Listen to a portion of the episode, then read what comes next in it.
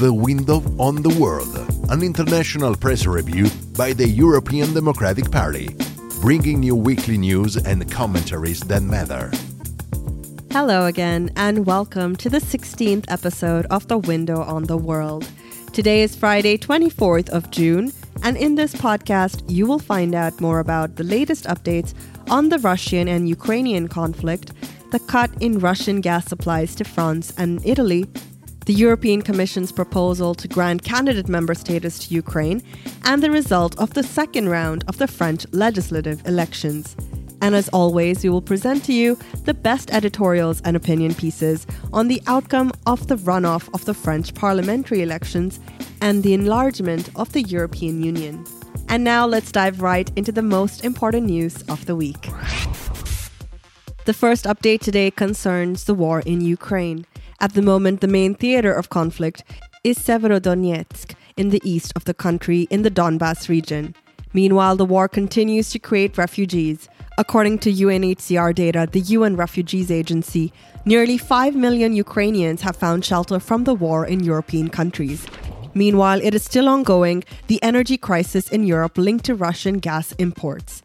France's energy company GRT Gas stated last week that it has not received any Russian gas since Wednesday, while Italy's state owned energy company Eni said it would receive only half of its requested shipments. Last Friday was the third day of missed deliveries.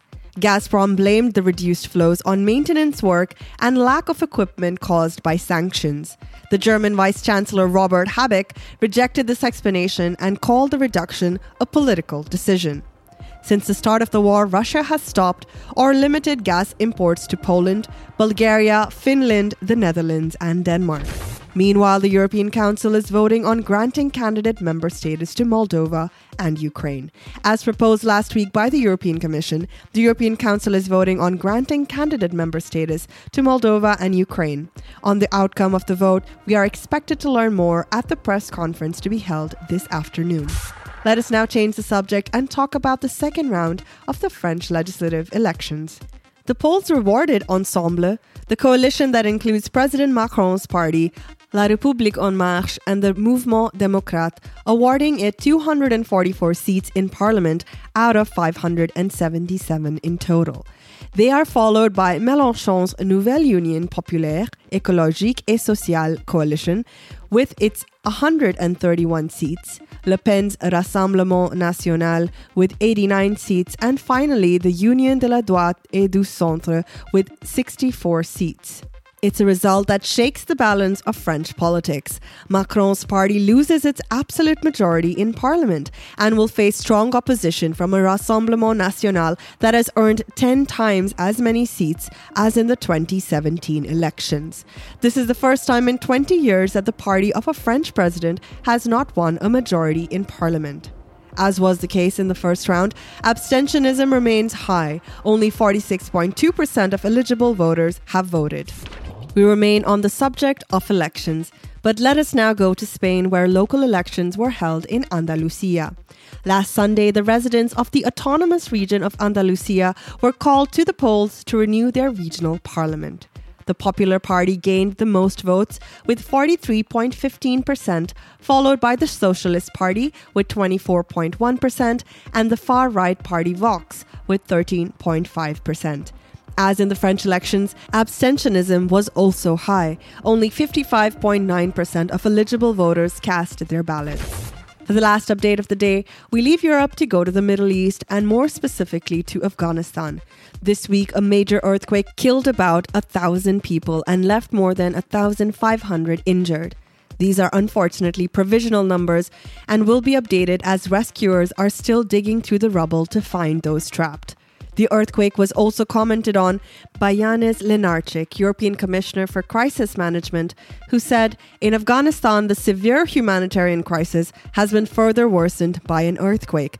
It is estimated that 270,000 people living in the affected areas will need assistance. In response, the EU is mobilizing an initial emergency support of 1 million euros.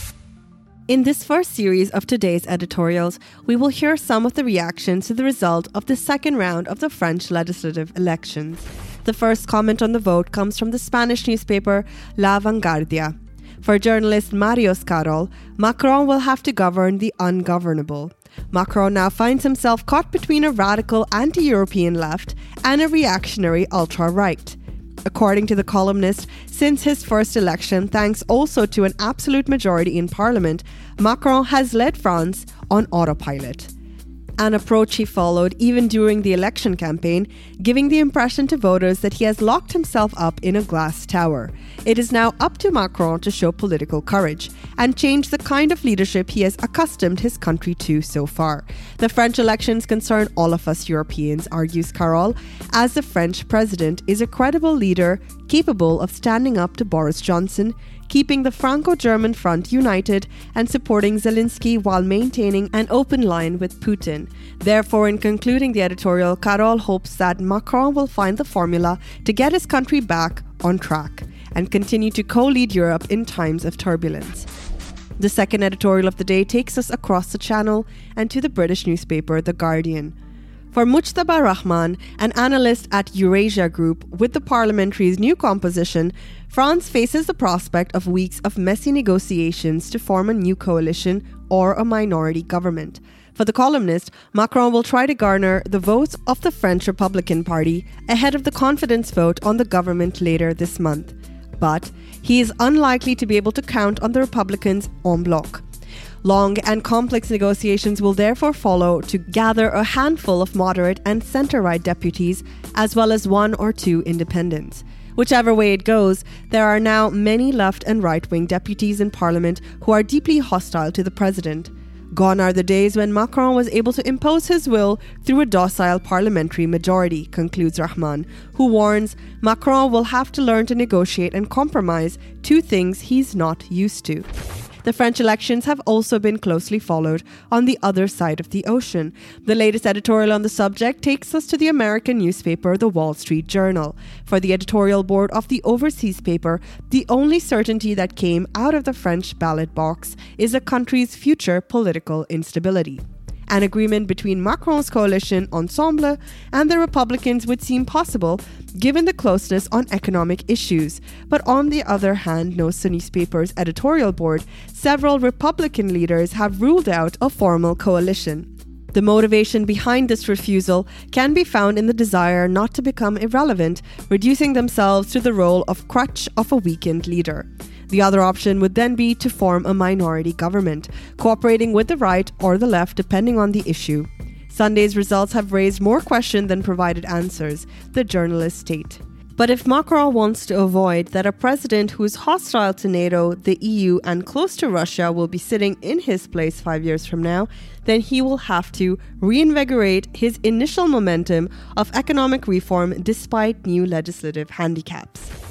In an interview on French television, the president of the European Democratic Party, Francois Bayrou, commented on the result of the vote. The French have sent a clear message you have to change the way you govern. We cannot continue like this.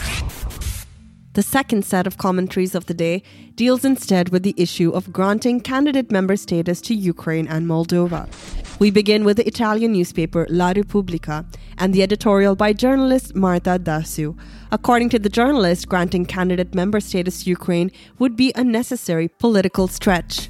The EU must see itself and act as an international power, not just an economic or commercial one, and make quick decisions, Dassù argues. For the journalist, Putin would be more concerned about EU Ukraine relations than the latter's entry into NATO.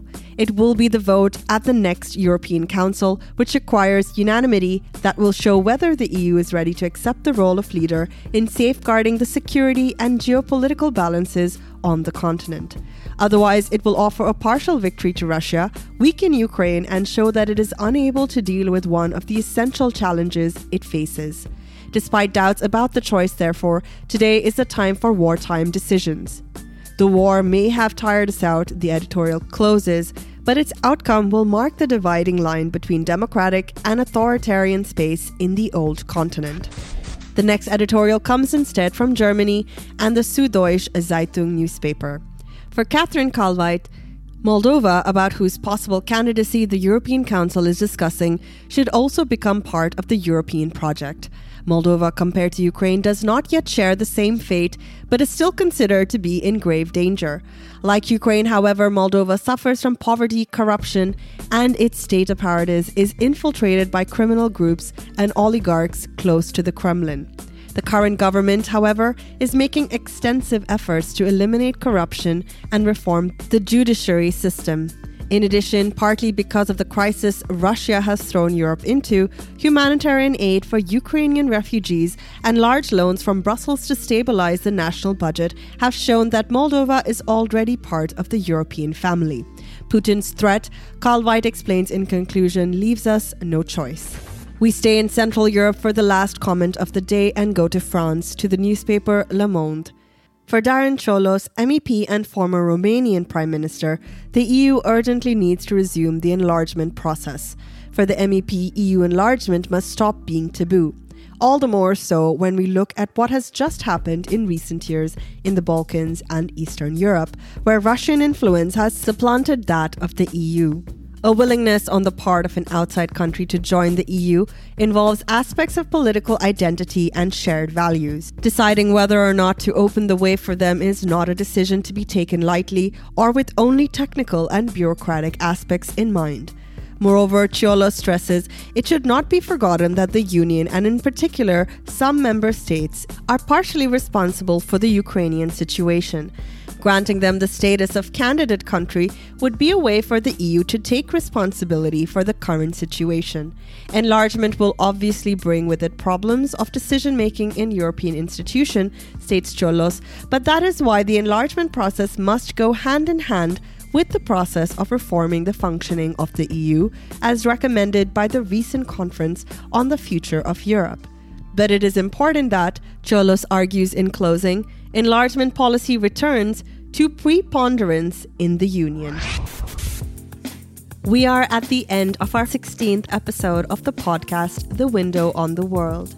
In closing, we would like to remind you that next week the G7 meeting will be held in Germany and will be attended by the heads of state of Italy, France, Germany, Japan, the United Kingdom, and the United States. But we will update you on this next week. Research and writing for this episode was done by Daniel Ruzza, and behind the mic, it's me, your host, Gail Rago. I hope you enjoyed this episode, and until next time, take care and goodbye.